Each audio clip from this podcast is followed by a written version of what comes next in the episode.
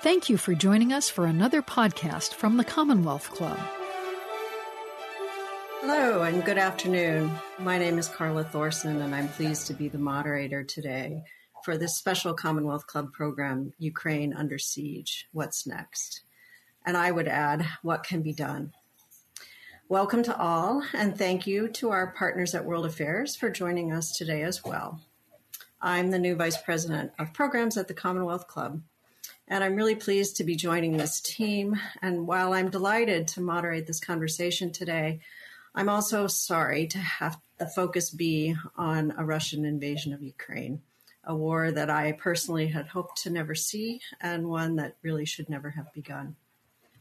So, as we're talking today, it's been a little over a week since Russian forces advanced into Ukraine from the north, south, and east and are attempting to lay siege to the capital city of Kiev and the second largest city of Kharkiv, as well as other major population centers. And while President Zelensky rallies his forces and his people, vowing to fight the Russian takeover of his country, hundreds of thousands of Ukrainians, mostly women and children, are fleeing into neighboring countries in Eastern Europe. And the UN Refugee Agency reports that close to three quarters of a million refugees are already in Poland, Romania, Hungary, and Moldova, and these numbers are continuing to grow. The battle currently unfolding within Ukraine's borders is the largest military action in Europe since the end of World War II, and it threatens to destabilize Europe and the NATO alliance and will have major implications for the global economy to come. Joining me today are Dr. Gloria Duffy, President and CEO of the Commonwealth Club, who joins us today with her expertise as former U.S. Deputy Assistant Secretary of Defense, with a focus on arms control and an extensive background on U.S. Russia and U.S. Ukrainian relations.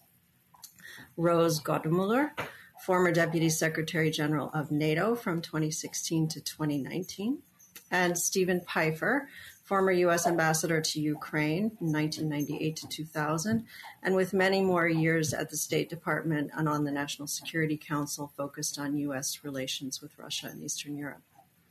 And I would add that all three of you have deep expertise on questions of arms control and weapons of mass destruction, a subject that we can't ignore when it comes to um, a military engagement involving Russia. So before we jump into our conversation, a reminder that we want your audience questions. So if you have a question for any of our guests or for me, please do put them in the YouTube chat feature and questions will be forwarded to me during the program. So I hope to get to as many of them as possible in the latter half of the program. So, with that, um, let's get started. Um, I think everyone joining us today is probably following the daily news reports to a greater or lesser degree. So, I'd like to get a bit beyond the immediate headlines and get a higher level view of the origins of the conflict and the risks that you all see, both in the near term and also for the future. So I think I'll start with Steve and do know that I may direct a question to, to one of you individually, but I do want to encourage everyone to feel that they can chime in on any subject that we take on and have this really be a conversation. So Steve, I'm going to start with you. Having been ambassador to Ukraine in its early years of independence, can you give us some perspective on the history of the relationship between an independent Ukraine and Russia what has happened and what has prompted Russian President Putin to resort to a full scale invasion of Ukraine. Yes, no, the um, this crisis really had its roots, I would say, back in 2013, at a time when Ukraine, under the then government, had no desire to join NATO, but it wanted to sign an association agreement with the European Union. And in late 2013, the Russian government put a lot of pressure on then President Yanukovych not to do that. In the end, Mr. Yanukovych decided not to sign, and that triggered that night the first of the first demonstrations of the Maidan Revolution. And then over those three months, the revolution really morphed from a pro European Union revolution into an anti uh, Yanukovych because of his growing autocracy. After violence, Yanukovych fled. There was an interim government. They said the first goal was to sign the association agreement, and I think the Kremlin panicked. You saw Russia seize Crimea. provoke the conflict in Donbass, which took 14,000 lives over eight years. And that's kind of the, the, the, background. But it reached a point, I believe, in the last few months where President uh, Putin had two real concerns. One concern was about domestic politics in Russia, and that was a concern that a Western oriented, democratic, economically successful Ukraine would be a nightmare for the Kremlin because that kind of Ukraine would cause Russians to say, why can't we have the same democracy, the same political voice they have in Ukraine? So, in one sense, this is about Russian domestic politics, and it's very much about regime survival for the Kremlin. The other concern was that Ukraine was irretrievably slipping out of Moscow's orbit and in towards the West. Now, I would argue Russian policy over the past eight years did more than anything to push Ukraine away, to push it towards the West, and to stoke up interest in joining NATO. You know, 10 years ago, in a poll, you know, 10% of Ukrainians would have said that they wanted to see their country in NATO. The last poll I saw last week had 62%. That's all a result of Russian action. So I think what the Russians are trying to achieve now, I fear, is a, a pretty maximalist goal on the part of Putin uh, which is to occupy a good part of Ukraine, to get to Kiev, to depose the current government, uh, and put in place a different government that would be more pro Russian. Now, if they achieve that, and I'm not sure that they can, I mean, certainly the Russians have on their side the advantage of numbers and mass and modern equipment. Uh, the Ukrainians have on their side determination, tenacity, and a real desire to protect their country and preserve their independence. Uh, but even if the Russians at the end of the day win uh, and they put that pro Russian government in, that government doesn't last for two minutes after the Russians leave. So, in sort of what you might call from the Moscows the best case where they win the military battle, they will be occupying Ukraine for years or decades with a hostile and angry population. So you may have answered this question, but uh, but I, have uh, heard recently that your colleague at Stanford, Ambassador Michael McFaul, has been quoted as saying that he doesn't really think Putin has an end game, that he doesn't really know what he's going to be able to do. So, do you think he's right about that? And are there short-term objectives that you think that Putin can achieve? Yeah, I mean, if you look at the scale of the military operation, I, I think when the operation began last Thursday, you could see two possibilities. You know, one would have been consistent with Putin saying, We're not going to occupy the country and we want to demilitarize the country. But that would have been an operation focused around Donbass and perhaps attacking and degrading Ukrainian military forces in the eastern part of the country. Uh, but you now see the offensive really coming from multiple directions with a huge push, although it's been stalled for the last three days, coming out of Belarus towards Kiev. And so that leads me to think that you know his objective is not just something around Donbass in the east, uh, but that he has a much wider plan, including taking Kiev. I hope I'm wrong on that. I would be happy to be wrong on that because that might open up some possibilities to resolve this. But if he is going after Kiev, then I think it's uh, it, it it then makes it very hard for diplomacy to find some kind of a middle ground between uh, Putin and the Ukrainian government. Thank you, Steve. Well, let's come back to that question. I want to turn now to, to Rose Gottemoeller and and ask what about the longer term objectives. There's certainly been a lot of discussion about whether or not Putin's ultimate goal is to undermine the NATO alliance um, and that he really won't stop with Ukraine. So, this question is for you. What are the risks to the NATO alliance and neighboring states if the conflict were to escalate? And how well is NATO positioned to respond? Just a small question. Thank you, Carla. I did want to add uh, also to the point about uh, you know what's driving Putin, and uh, it is very clear that he has been isolated seriously during this pandemic period, and has been stewing in his own juices. Last summer, he published a 6,000 word treatise talking about the necessity of, of uh, recreating the Slavic heartland, as I call it, wanting to put Ukraine back into a confederation with Russia and Belarus, protecting Russian speaking peoples. Uh, I thought it was amusing today that Zelensky, President Zelensky of Ukraine, said, uh, we don't need our Russian speaking peoples protected. Protect your own Russian speaking peoples inside the borders of Russia.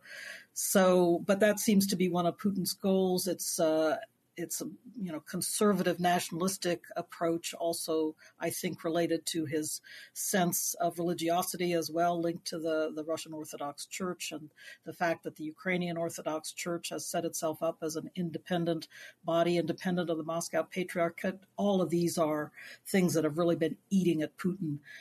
The other factor here is that he's in a small bubble with very few advisors and these advisors don't you know, don't give him information that he doesn't want to hear. Uh, we call yes men, I think, and they are mostly men. I think there's one woman among them, possibly. But uh, honestly, it's uh, in a way it's a it's a classic kind of uh, story of a, an isolated dictator, and uh, that that is, I think, a really important danger now. As to the danger to the NATO alliance per se, NATO, uh, yes, has been very concerned about Russia since Crimea. It was at that time that Russia upped its defense. I'm sorry, that that NATO upped its defense spending. Russia has been upping its defense spending too, pouring money into military modernization, both at the conventional and the nuclear level. But NATO in uh, Wales in 2014 uh, gave an investment pledge to uh, spend 2% of GDP on defense. It was this defense investment pledge that was so frustrating for President Donald Trump because he couldn't get the NATO allies, all of them, to step up to it. And Germany was a special frustration for Mr. Trump. I just want to note how this crisis, again, has changed NATO in terms of driving it together and getting countries like Germany to step up to those commitments. And this past weekend on Sunday, the German Chancellor uh, gave a very uh, it was a remarkable speech to uh, to uh, the German public and said, "Look."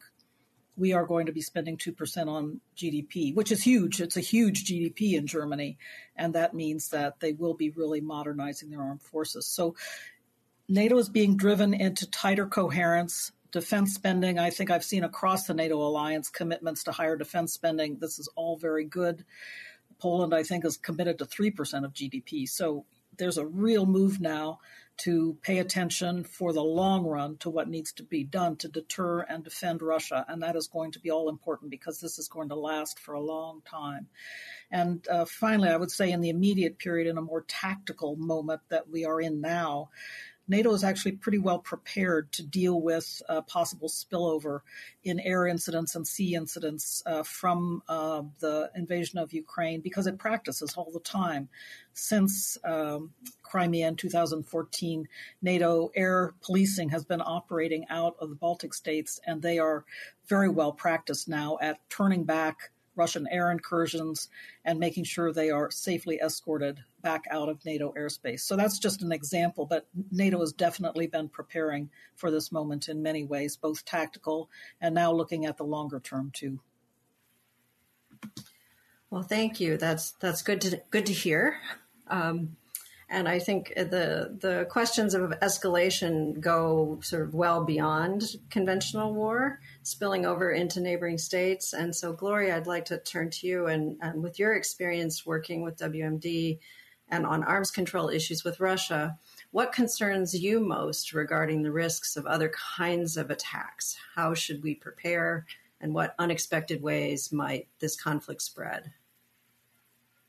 Well, thank you, Carla, and. Um, I will just say uh, we have seen a level of Russian uh, veiled and not so veiled threats about using nuclear weapons. And I think that is perhaps the most dire uh, uh, concern that many people have about the possibility of this war escalating.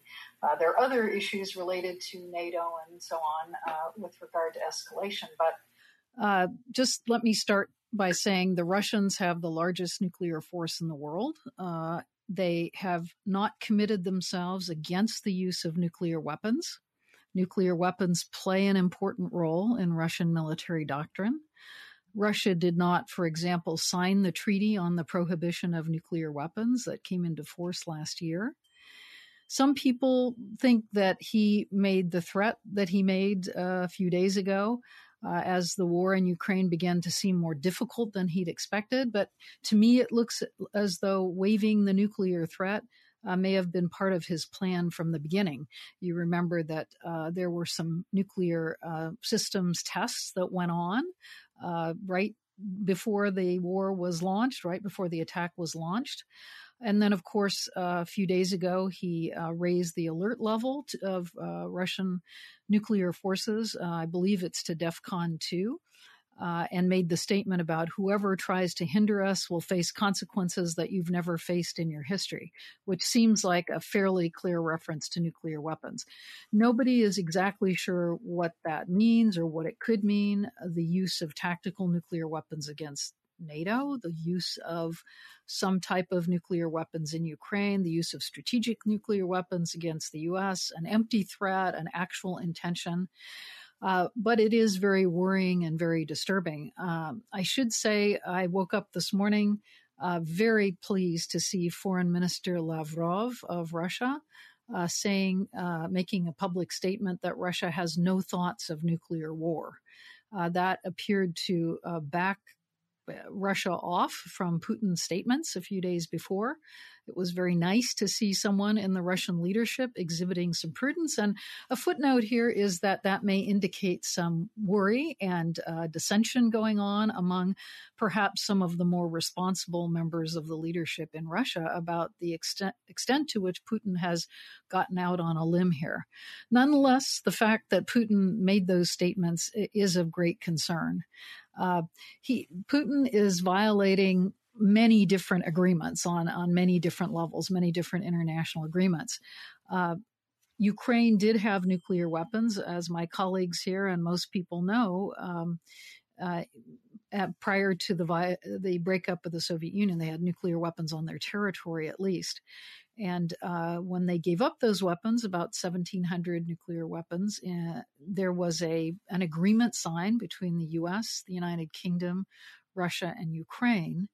Uh, called the Budapest Memorandum in 1994, stating that if Ukraine gave up its nuclear weapons, none of the other parties would threaten Ukraine and would respect its territorial integrity. So, on many levels, Russia is violating this agreement uh, as well as uh, waving the nuclear threat the fact that they have done that uh, is, I think, creating some uh, concern by the U.S. and NATO about keeping a very bright line, uh, stating that we won't commit troops, that NATO will not enforce a no, fly zone.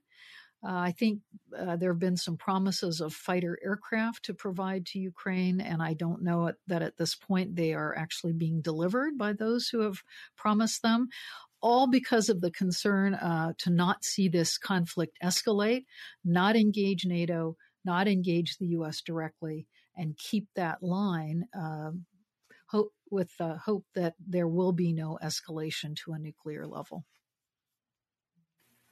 So thank you, Gloria. Rose, you wanted to comment on this as well? Yeah, I just wanted to give a brief two finger to Gloria's comment. I did want to remark, Gloria, that uh, the treaty to pr- prohibit nuclear weapons. None of the P5 so called nuclear weapon states under the NPT signed that.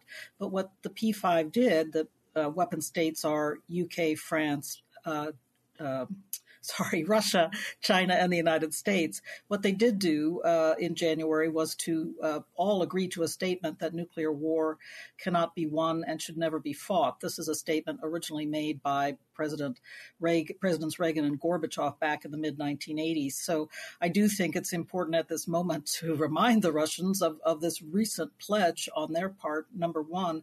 But number two, you might have noticed earlier in the week, uh, the Minister of Defense uh, Mr. Shoigu was reporting quite openly to President uh, Putin that the number of personnel at command posts for the nuclear forces have been raised, and this seems to me, from uh, from reading between the lines, to be what so far has happened. Because actually, the the missile forces are are on high alert anyway, and the U.S. missile forces are on high alert. What they have done, seemingly, is to bolster personnel at the command posts for the nuclear forces and also for the, the strategic, as they say, strategic offensive and defensive forces. So that means their missile defense forces as well. And that's my understanding of what, what has happened. I'm not sure, Gloria, I would characterize it as, as DEFCON 2. I don't know if they go by those same uh, terms that, that we do.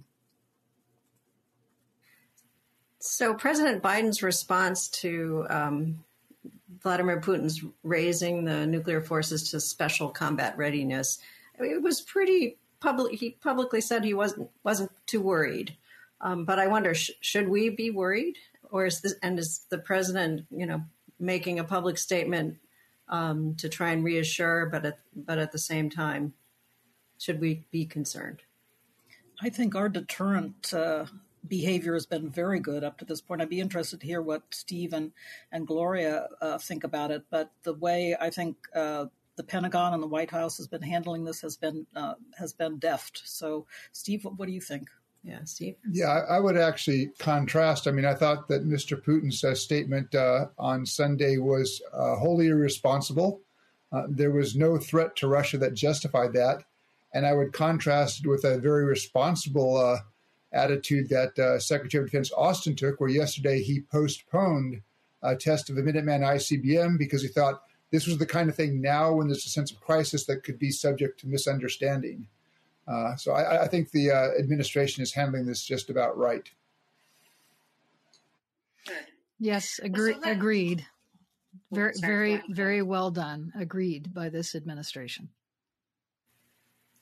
So let me raise another question. Um, it's something that's been discussed a little bit in, in the press, and then we haven't we haven't seen too much um, evidence that that's happening. But um, has Russia used cyber warfare against Ukraine? He certainly has in the past. Um, certainly has used it um, in Georgia. And is there any evidence that cyber warfare has been used in recent days or weeks and had an impact that goes beyond Ukraine? And I leave it open to whoever would like to take that one on. I'm happy to start us off. Um, my understanding is that prior to the invasion, uh, Russian hackers defaced and took offline some Ukrainian websites, uh, attacked Ukrainian government systems with malware. Uh, they have not, as far as I know, taken down critical infrastructure in Ukraine, which possibly uh, they could be uh, able to do. Uh, some people are speculating it's because they are using some of the critical infrastructure for the invasion. There have been uh, counter attacks. Uh, Ukraine and its friends uh, outside the country have fought back. They took down the Kremlin website. I've been checking that recently, and one cannot get the Kremlin website up on the internet. they also have um, uh, taken they took down the Gazprom website and also the Russian space agency Roscosmos. Uh, now, the latest in this tit for tat, the latest thing that's happened is that the hacker group Anonymous has declared war on Russia. Uh, and now there's a Russian uh, hacker group called Killnet that's trying to disrupt Anonymous. So it's it goes back and forth. Um, there is, I think, danger for the U.S. and Europe that we need to pay attention to. Uh, critical infrastructure, our business, uh, financials, and other systems.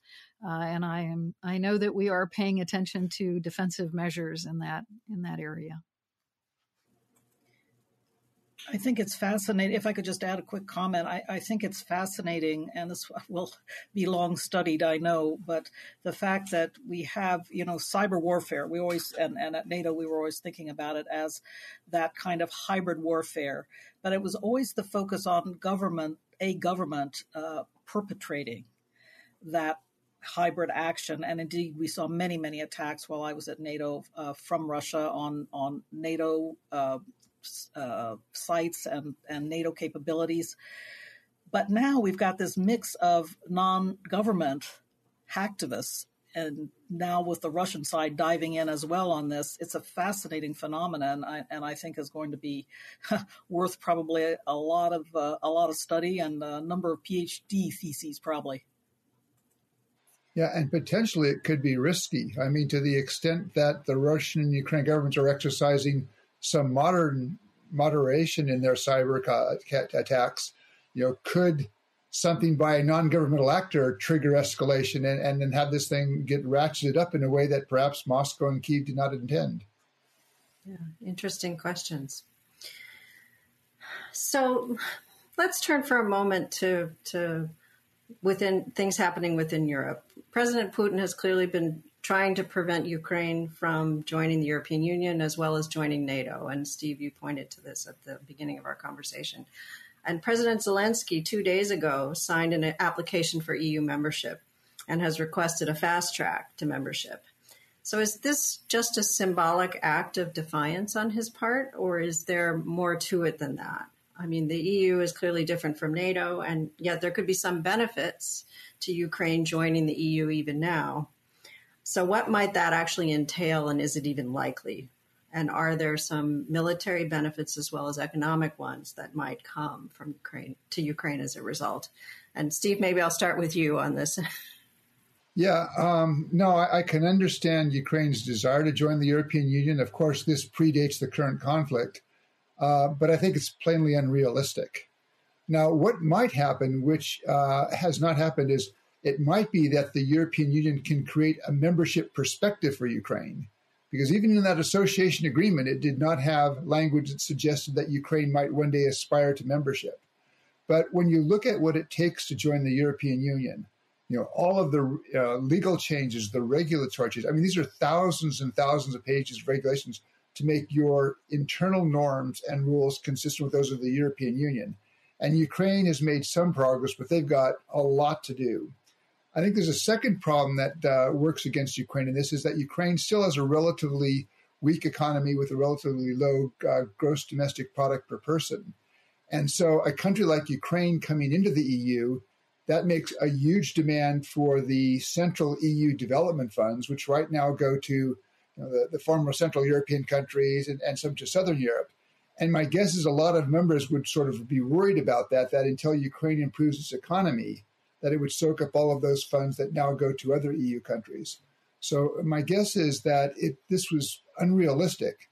But what I would hope that would come out of this would be a firm statement by the European Union that yes, when Ukraine can meet the criteria, it too can expect to be a member and be welcomed as a member, because the EU for 30 years has not said that. Well, interestingly, um, there's there's I, I heard uh, what late yesterday that Georgia had also now signed it signed an application to join the European Union. So it's an interesting ripple effect.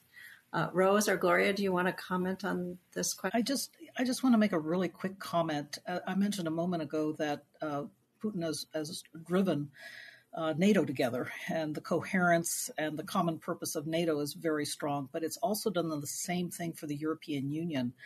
Uh, you know, we've seen, for example, uh, Hungary and Poland, who were very much, you know, at odds with Angela Merkel at the time when the immigration crisis happened in 2017 and have stood very firmly against immigration. They are the ones who are throwing open their borders to the refugees from Ukraine. And so everybody in the uh, European Union as well as in NATO, there's of course, cross membership in each. It's driving them together. It's driving the two organizations together. When I was DSG at NATO, it wasn't always easy for NATO to cooperate with the EU and vice versa, but we were getting slowly better. Now I just see them driven very, very tightly together. It was not, uh, I think, by accident the other day that Ursula von der Leyen, the president of the European Commission, went to NATO to announce the uh, the special uh, action that the European Union had agreed to to place some additional constraints on on Russia as serious financial sanctions, and I think that was a very good move. I just heard this morning, by the way, that the UK Foreign Secretary was being invited to the EU Foreign Ministers meeting, and that's the first time since Brexit that she has been invited to go back to the EU headquarters. So it's also driving the UK back to the EU again, and this is a very interesting phenomenon. Not something, of course, that Putin could have wanted, I suppose. Well, so to come back to, to, to Putin himself, I, I do have a, a, question about diplomacy, and Steve, you raised this as well. It, it, is diplomacy a dead end at this point? Um, Putin seems to have used it initially as a means to sort of deflect and delay as he readied his forces to invade.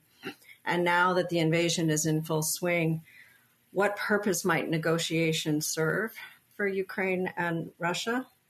And since both Steve and Rose, you've both been involved in track two negotiations and Gloria as well, um, with Russia behind the scenes, uh, may I ask if there are any signs that this kind of diplomacy might be possible to get to get us out of this crisis? Who wants to take that one? I'll start.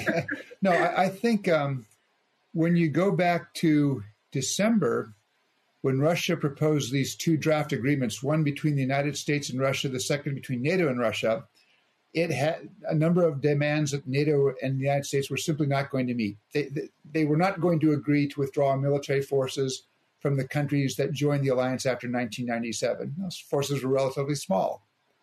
They were not going to agree to forever ban further enlargement. But there were elements, in both the United States and NATO picked up and said there's some arms control measures and risk reduction and confidence and transparency measures that actually, if the sides sat down at the table, first of all, you know, we know how to do this. We did this in the 80s and the 90s and the early 2000s. But those measures would make a genuine contribution to security in Europe, including the Russian security. But the Russians kind of wiped that away and said, well, no, no, you didn't respond to our other demands that NATO not enlarge. And, and that's one of the things that's left me pessimistic, you know, about the Russian readiness to negotiate. And I have to say that over the last couple of weeks, and certainly since last Thursday, you really haven't seen any rhetoric coming out of Moscow that suggests there's a readiness to engage in a serious way. Now, it has been good. Uh, today, Ukrainians and Russians met for the second time. Uh, I think the one positive thing came out is there appears to be, at least the sides are reporting some agreement on establishing some humanitarian corridors to allow the flow of food and medicine into cities that are encircled. But but again, you know, it's it's really it's treating one of the consequences of the conflict. It's not treating the root of the conflict. And, and certainly, given uh, what Mr. Putin has said, and I think even in some of the, an interview I think he did today, he's not showing any sign of being ready to negotiate. He really, I think, is fixed on seeing what his military can do. And so I, I think the, the, the, West and Ukraine should be ready to negotiate, uh, but uh, it really can't be a serious negotiation until Moscow comes up with a more serious approach. I'll just add, I think the, the I agree with Steve. It was good today what apparently they were able to begin to agree in terms of the humanitarian corridors. There was some question left open by the Russian side whether they would be willing to put in place firm ceasefires to ensure the, the safety of those corridors, and that, that too will be necessary. So uh, I hope that that could be the case. But there have been some interesting developments this week. Um, one is uh, the fact that uh, Emmanuel Macron has been trying to stay in touch with Putin. Uh, he seems to uh, feel that he might be able to get through to President Putin and get some messages across. I think I frankly think that is important. There needs to be some high level communications uh, with the Kremlin, with President Putin. I know it's. I know Macron was very frustrated and even angry today after his 90 minute phone call with with Putin because Putin is still, as Steve said, uh, being very firm and tough. That he's not ready for any diplomacy. The other interesting phenomenon this week is that uh, the foreign minister of Ukraine, Kuleba, called his counterpart in Beijing two days ago, and there was some indication that the Chinese may be willing to enter into a role of some kind of facilitation. I haven't seen anything yet about that. Uh, today, the Chinese were again very tough in terms of uh, uh, criticizing the enlargement of NATO and that that type of thing. But that's an interesting, perhaps, phenomenon. The third thing I'd like to say is that uh, in this terrible war in Syria in recent years, where there's been no love lost between the U.S. and the Russian uh, troops operating there, even sometimes some very dangerous situations where they've they've brushed up against each other.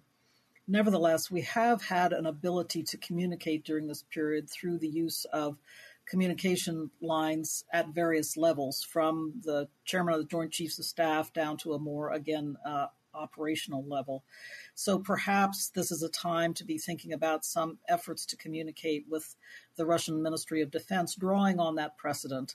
I don't know, maybe the United States administration is already doing that. And uh, so I'm offering no background information here. I'm just speculating, given that recent experience and even in the midst of that dreadful war in Syria, which, by the way, in its violence bears some resemblance to what is happening in Ukraine today.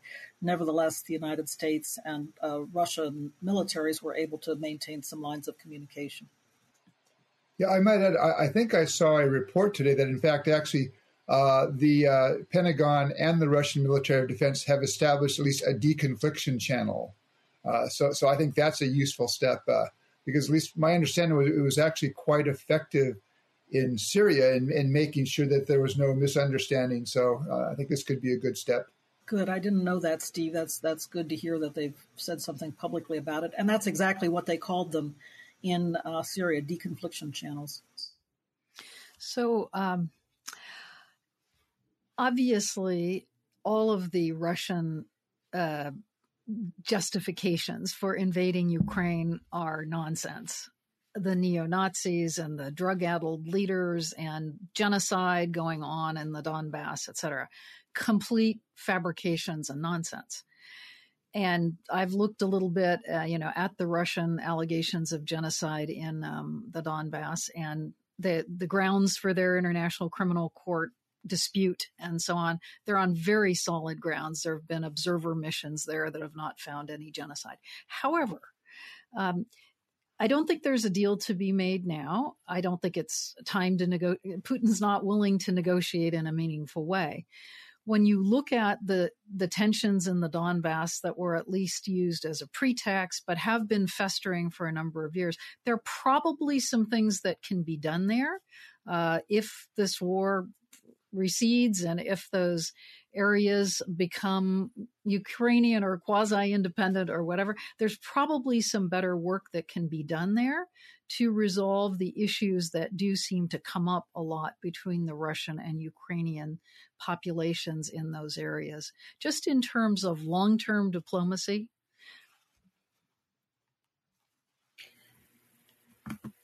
So this so this raises a this raises a question that I've been thinking a lot about. There there are a lot of uh, kind of ominous comparisons of this invasion to the start of World War II in 1939.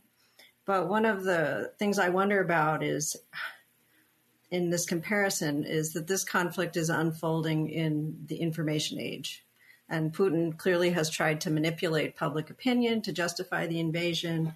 And the US and European nations were able to reveal a great deal of information about what was being planned and what kinds of strategies might be tried um, to undermine those efforts. And there, we are now getting reports from the front lines that are colored by those who are providing the information as well. So, how important is the outcome um, of this, given that to the, to the amount of information that we have, and perhaps misinformation as well? Steve, you pointed to the sort of need for deconfliction at the at the state level, but is there is there a role for the information age in mitigating this conflict or potentially making it worse? Who would like to take that one on? Maybe well, I'm happy we're winning the uh, the information war uh, at the moment, anyway, and the very forward-leaning attitude of uh, the UK government as well as the US government in releasing uh, releasing intelligence, I think, shaped that information environment uh, early on in the run-up to the invasion, and they've been able to hold that ground. Uh, now, also, we have a large number of uh, people involved on the internet. Uh, we have this open source intelligence flow going on where there's a huge amount of information coming off, uh, you know, YouTube videos, TikTok videos, etc. It's being analyzed and pumped out by some some very good uh, some very good analysts uh, and non-governmental groups, really. So there's, in addition to government intelligence being released, there's other information flowing that one can can place some confidence in. So I think we are at the moment winning the information war, and I didn't expect that because the Russians have been really masters of misinformation. And uh, again, we saw it again and again at NATO during the years from 2014 up to when I left in 2019. The information, misinformation warfare was part of their hybrid tactics. So I think that is a good thing. We've learned a lot since 2014. It is clear we need to keep learning, however, because this, this space doesn't stop evolving. It's evolving all the time. And from the Soviet era, the Russians and Soviets were absolutely top notch propagandists, so they uh, could get their footing again uh, rather quickly. Yeah, yeah, I think I would agree with Rose. I, I think the West is so far winning the information war, and, it, and one reason was because I think the Biden administration it basically pushed the intelligence community to allow the release of some information that perhaps 10 years ago they would not have released. So they were able, I think, to sort of put the Kremlin back on its feet. I think the Ukrainians are also, though, coming up with some interesting uh, tactics in information war. So, for example, and, and, this may be a little bit loose and fuzzy with the Geneva Convention for Treatment of Prisoners of War, uh, but when they capture them, one of the things that they've shown on video, and showing this on video may be the problem, they give them a phone and say, FaceTime, call your mom. Let her know you're okay. Let her know you're being treated well.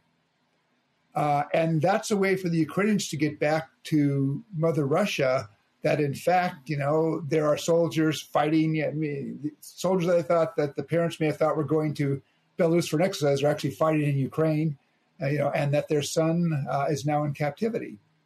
I think that may be a way to sort of start getting the information uh, past sort of the official channels in Moscow. Uh, that you know this war may not be going as well as the uh, government would like to portray it in Russia. There are also, I think, some just really interesting uses of the internet and, and Twitter and Google. Um, I, have seen on Twitter, I mean, and this is both in English and Ukrainian now, you know, how to make a Molotov cocktail. You know, that information has gone around. There was one TikTok, there's been a really interesting phenomenon that I was a bit unsure of the first time I've seen it. And again, you have to take what you see on social media with a big grain of salt, but I've now seen a number of reports about Ukrainians, both military and civilian, simply finding abandoned equipment you know, uh, the, for a tank, you know, perfect running order. It hadn't been hit, full fuel, and the crew just left it. Uh, they found armored personnel carriers. Uh, I think yesterday they, they found a very advanced Russian air defense, a Pantsir air defense system abandoned. And so the, somebody's actually put a TikTok out. It's a young Ukrainian woman saying, This is how to drive a Russian BTR. That's an armored personnel carrier. This is how you drive it you know, so that you can take it back to Ukrainian lines. and all of this information is sort of going out, and including also uh, uh, a thread that was put out both in English and Ukrainian, which was basically how to fight in an urban warfare if you are one of these civilians who's taken up weapons and are prepared to defend uh, a major city against a Russian invasion. You know, an, another another aspect is the way that information is reaching Russian people. Uh, there seems to be a real generation divide uh, with the older generation reliant on government controlled state media and hearing the Putin line. But younger people in general having access to the internet and social media and being completely able to completely go around the propaganda essentially being put out by the state sources and forming a pretty different view in terms of uh, supporting the war. Uh, much more skeptical, uh, much more likely to say Putin's not t- telling the truth. And um, one would hope to see perhaps uh, a, a, greater variety of views within Russia as a result of this, and perhaps ultimately a shift in Russian policy and uh, who knows, perhaps beyond that in Russian leadership. Rose, did you want to add to this? Just a real quick two finger once again. I wanted to comment on, on Steve's remarks. You know, President Zelensky has proven to be a master of the information space as well. And it shows, I think, his confidence as a performer. But, you know, when he said the other day to the Americans over the weekend, I don't need a ride, the Americans were offering to evacuate him. I don't need a ride, I need ammunition. You know, he turned into a global hero immediately. And he said today to Putin, Hey, I don't bite. Are you afraid to meet with me? Let's meet. You know, those kinds of messages going out. For one thing, they must make people in the Kremlin and Vladimir Putin himself grind their teeth, but he's showing, I think, that he does command that information space. So that was one quick comment. The other, I was very uh, amused today back to the mobile phones calling home from the young Russian soldiers. Apparently, uh, the MOD in, in Ukraine put out today that they they would be allowed to go home the prisoners of war if their mothers came and picked them up. I don't know if you've heard that confirmed anywhere, Steve, but I just thought, wow, now that's a masterful move as well. Yeah, I was just uh, one last comment on Zelensky. Today, uh, they released an opinion poll. His approval rating in Ukraine is now 93%. He really, uh, I think, has come into his own as a wartime leader. Yeah, it's it's it's amazing how how calm and cool he appears to be in the face of this. Um, well, so thank you. Uh, Gloria, you actually answered a question that came in from the audience about how much untainted information uh, Russian people are getting, and we are starting to get some questions from the audience that I will that I'll bring up. Um, uh, one of the questioners is asking why we didn't send more sophisticated air defense weapons earlier.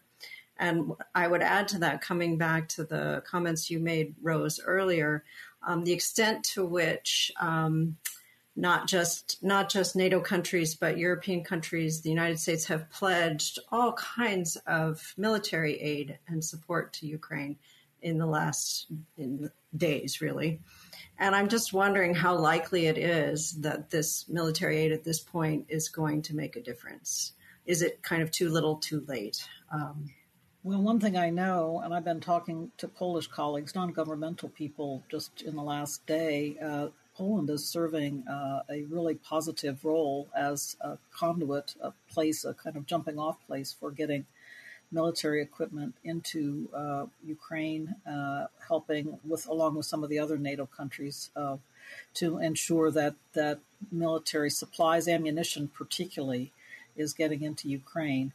Now, there's no, there's nothing like a good crisis uh, to get people uh, to to finally focus and pay attention and get themselves in gear. And that is what has happened here in some ways, unfortunately, because there was hesitation among some NATO member states to uh, really give much in the way of, of defensive aid to Ukraine in terms of, of munitions and weapons and, and so forth.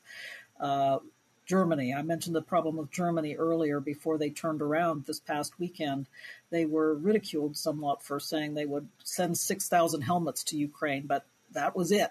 They weren't going to give lethal aid of any kind, but that has changed completely now. So, in a way, uh, we are playing catch up, but I do see that at least the NATO allies and the European Union separately are resolved now to uh, continue uh, the provision of, of, military equipment and, uh, and ammunition to Ukraine so they can keep up the fight. Yeah, on your on the first part of the question about sophisticated air defense systems, I think the problem is, uh, you know, if you were being talking about systems such as a, a U.S. Patriot surface-to-air missile, you know, those are very effective, uh, but it would take the Ukrainians months to learn how to maintain them, operate them, and it, it, it's really a very different system from the sort of Soviet-style air defense air defense system that the Ukrainians have. So there has been a lot of provision by the United States, by other NATO countries of Stinger surface to air missiles, because those don't require much training. It's kind of point and shoot. Uh, but I think some of the more sophisticated weapons that obviously the Ukrainians could use right now, they really can't be provided in time for to have an impact on this on this fight. So on the on the flip side of this, um, there have been a lot of reports that the Russian troops are poorly prepared and poorly supplied. Um, so if the conflict drags on for more than a couple of weeks, that the invasion force really won't be sustainable. Should we put much stock in that assessment? I'm asking you to speculate. Let's hope so. well, yeah. Yeah. I tend to see a little bit of a sort of a self encouraging uh, tendency in the media to say, well, here are the Russian weaknesses, and you know that they we can't, they can't be confident of prevailing, and so on. I think what we've seen is terrific devastation wreaked by Russian forces and the use of terrible weapons. And so I wouldn't be willing to predict. I think they need a strong opposition and fight to hold them back and turn them back. I don't think we can congratulate ourselves by saying we think that they're weak and poorly trained. Fair enough. Fair enough. Yeah, I agree with that, Gloria. So we shouldn't in any way take uh, take confidence away from what has happened. It is clear they apparently thought that they could achieve their blitzkrieg uh, in a short period of time. Uh, the Ukrainian Ministry of Defense today provided some documents, classified documents left behind, wherein the Ministry of Defense and apparently the Kremlin uh, thought that they could get this all done uh, in two weeks' time. Well, we're already into week one, and they're not going to get it all done in two weeks' time. And so they did not think about what they needed to do to supply food and fuel to keep their, their troops going. And so I think that's a real problem now. They they misjudged the logistics seriously, and that is a, a terrible problem. It's a terrible problem for morale, I'm sure, at the moment. But I'm I'm not saying that they could not overcome that. And they, the way they have overcome it this week is by pounding the cities with artillery and air power. Uh, so uh, that's how they're trying to deal with their poor logistics, is they're just using missiles, planes, rockets. So bef- before we move on, we actually have a, a, one question from the from the audience that's related to this, and it's about that stalled column of troops and tanks that are heading towards Kiev. Um, is there any information about whether this is lack of supplies, a supply chain issue, technical problems, a reluctance to move in. I haven't heard any anything beyond the speculation in the media. Ran out of gas. Yeah, no, it, yeah, it could, it could be supply problems. I, I saw a really interesting piece, and, and again, but this is somebody who seemed to be fairly knowledgeable. And what he basically had argued was that uh, they had found this um, Russian air, de- a Pantsir air defense uh, vehicle. It's it's a it's a, a, tra- it's a truck vehicle that has both surface to air missiles but also anti-aircraft guns, and it's a fairly scary weapon. And it was sitting in a field, abandoned, with the tires blown out. And he basically made the observation. He said, you know, if you let a vehicle like that just sit for a while, and some of this equipment was brought into areas near Ukraine back in April, says if you let it sit for a while, like eight months, things like that happen. Uh, he says, like in the U.S. military, when you have equipment stored, I mean, there's a regular maintenance program where they they turn the engines on once a month, they move it, they rotate the tires, they park the vehicles in a way so the, the, the tires are not exposed to direct sunlight. But his speculation was that a lot of those, one of the when you look at those vehicles on the road, they're not out in the fields. uh, and that it may be that they have to stay on the road because if they go into the fields because of the pressure changes, they may blow their tires. Uh, and, and, I would have to say here that the Russian military is really, really lucky that the Ukrainian Air Force doesn't have, say, a squadron of A 10 attack aircraft, because those things are just, it's an incredible target set there.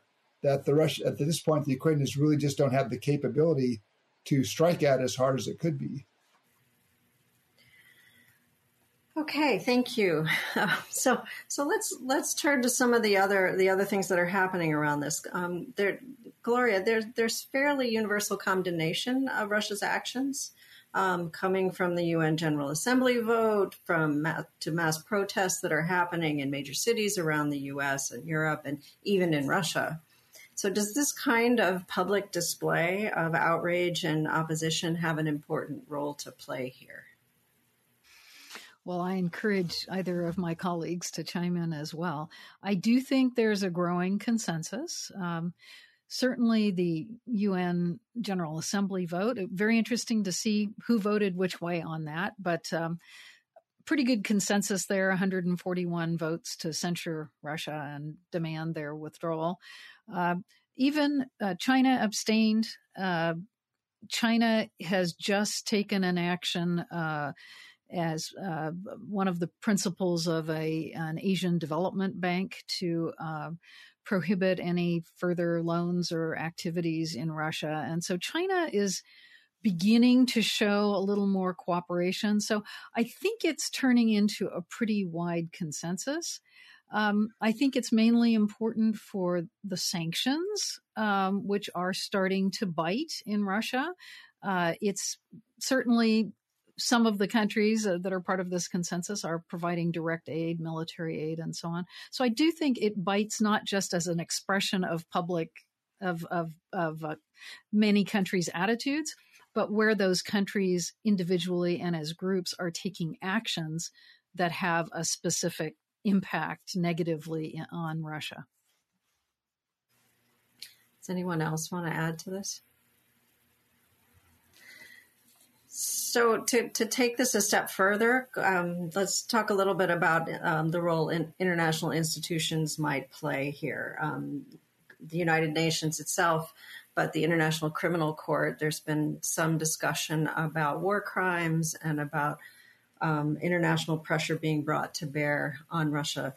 Do you think that this is an effective line of attack? Um, and I guess I would ask the sort of the larger question, which is does this sort of flagrant assault on national sovereignty and territorial integrity raise questions um, about the international order that we have had really since World War II? Um, and that's a big, big question, but one I think that we all should be thinking about.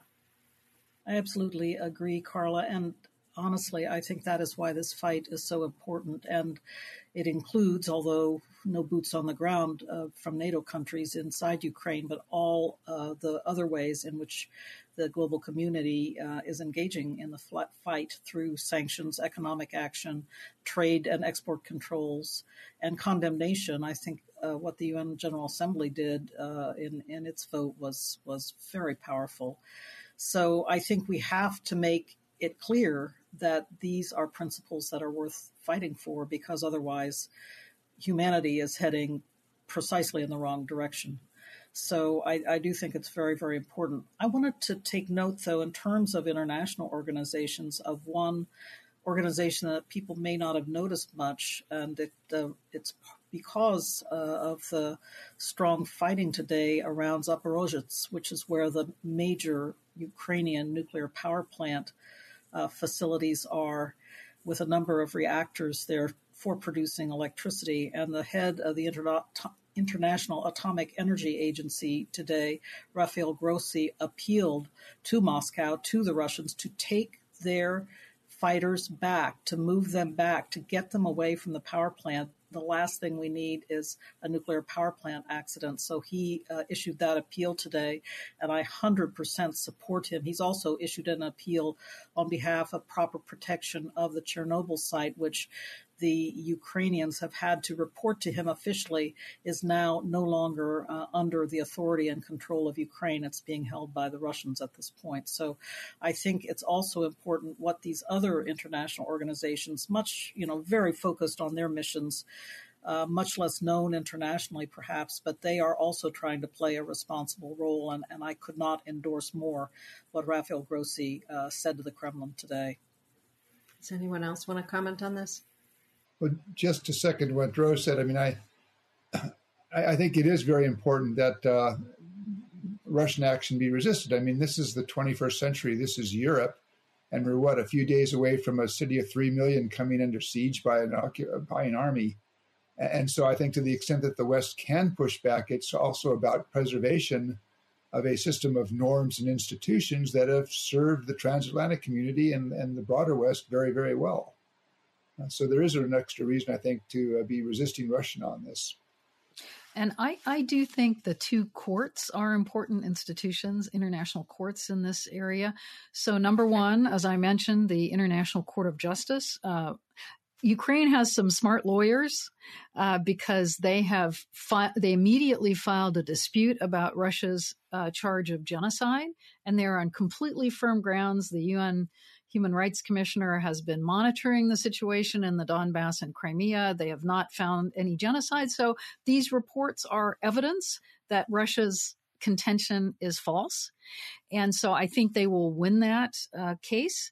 Um, and then the International Criminal Court, uh, if somebody is deter- determined to have be a war criminal, then there are penalties for that. You know, uh, the person can be Im- imprisoned and even put to death. And so if Putin were designated as a war criminal, again, how do you implement that? I don't know. But I think both courts uh, taking action on this could have a major impact. Yeah, let me add. I, I wonder if the Ukrainian leaders, who I agree are quite smart, thinking about a broader action against Russia for damages, because you're seeing a huge amount of damages. And one result of the sanctions is over $400 billion in central bank assets of Russia are now frozen in Western financial institutions. So, you know, before it would have been hard to get at that money. There's actually now perhaps a way if they want a judgment. And my guess is that Western countries would be very sympathetic to that cause. You know, maybe they can go after that $400 billion. Well, so this, this brings up um, the one area that we haven't really focused on yet, and that is the, the economic sanctions. And the, they are clearly unprecedented. Um, and one of the one of our um, audience asks, um, how much influence do, does or do the oligarchs actually have on Mr. Putin? And are we wasting our time a bit and and trying to to uh, tie them down on on the economic front? How effective are these sanctions? Well, I think the sanctions are very effective uh, because they have quickly, uh, you know, tanked the ruble, closed the stock market, and uh, led to severe already economic crisis in Russia that will up the ante and raise pressure on on Putin and, and his cohort in the in the Kremlin. So I think that they are very important. The coherence again of uh, the countries around the world who are participating, and it's not only countries in Europe, but countries such as Australia, Japan, etc., also very uh, far afield, but participating in these uh, these sanctions and other uh, economic pressures. So. Very, very important. I did want to underscore again the importance of uh, the export controls placed on, particularly on semiconductors, they are going to shut down Russian defense industries, shut down uh, basically the high tech sector in Russia, and I think lead to some real uh, some real drag. Once again, there's already a huge drag on the on the Russian economy, but they have had a, a proud innovation sector, and I'm afraid now what we will be looking at is a real drag on on Russian uh, science and technology and innovation. So uh, in maybe in a global sense, that's not a good thing. Uh, they can do a lot of good in terms of, of their contributions as they have historically to to science and technology. But it's the way it has to be right now until uh, their leader comes to his senses. Yeah, and there's an additional impact. I think now both Boeing and Airbus have said they will no longer send spare parts to Russia, and they will cut off, uh, I guess, the uh, digital provision of maintenance information. And I think with modern jets now and, and Russian air, airlines, both for international flights, but also domestically, fly a lot of Boeings and Airbuses. But uh, once you begin to go four to six weeks without having the availability of spare parts and the maintenance uh, provisions, uh, you begin to run into safety concerns. So they may find themselves with a domestic airline industry that doesn't have much that it can safely fly if this thing drags on very long. That's a good point. So I'll, I'll, play devil's advocate for a moment and just ask the question of whether or not the economic sanctions could backfire in that they put, put push Putin into a corner. Um, and I, I think there's also uh, some indication that it could lead to a backlash from the Russian population, who are suffering probably more in, in the immediate term from the, the sanctions. Anyone want to take that? It's not just the fact that the ruble lost 30% of its value on Monday that this will trigger inflation. Uh, it's going to make day to day life a lot more difficult. And I feel a bit bad about that. But then I look at the images of what you know people are going through in Ukraine. I spoke to a, a former uh, empl- Ukrainian employee of the embassy uh, last night. Uh, of course, it was just the morning in Kiev. Uh, uh, she'd just woken up. Ten air raid sirens last night for her. Uh, there's a lot of Ukrainians who are going through a whole lot of grief that are spending times living in bomb shelters and subways, and a lot of Ukrainian civilians have been killed. Uh, so I guess in those circumstances, while I have some sympathy for the Russians and how they're going to suffer economically, uh, you know, it's not as much as it might otherwise be. So we're coming to the end of our end of our time, and I did want to um, ask you each to share your thoughts um, about the human tragedy that's unfolding in Europe and the hundreds of thousands of people who are fleeing their homes and their homeland and getting separated from their families and permanently scarring lives. Um, and I know that the people who have joined us uh, here today are interested to know what they can do what we can do to help. So if you have any thoughts, um, places to recommend that people can can do things to help deal with the humanitarian crisis, I'd love it if you'd share them now. Rose, do you want to go first?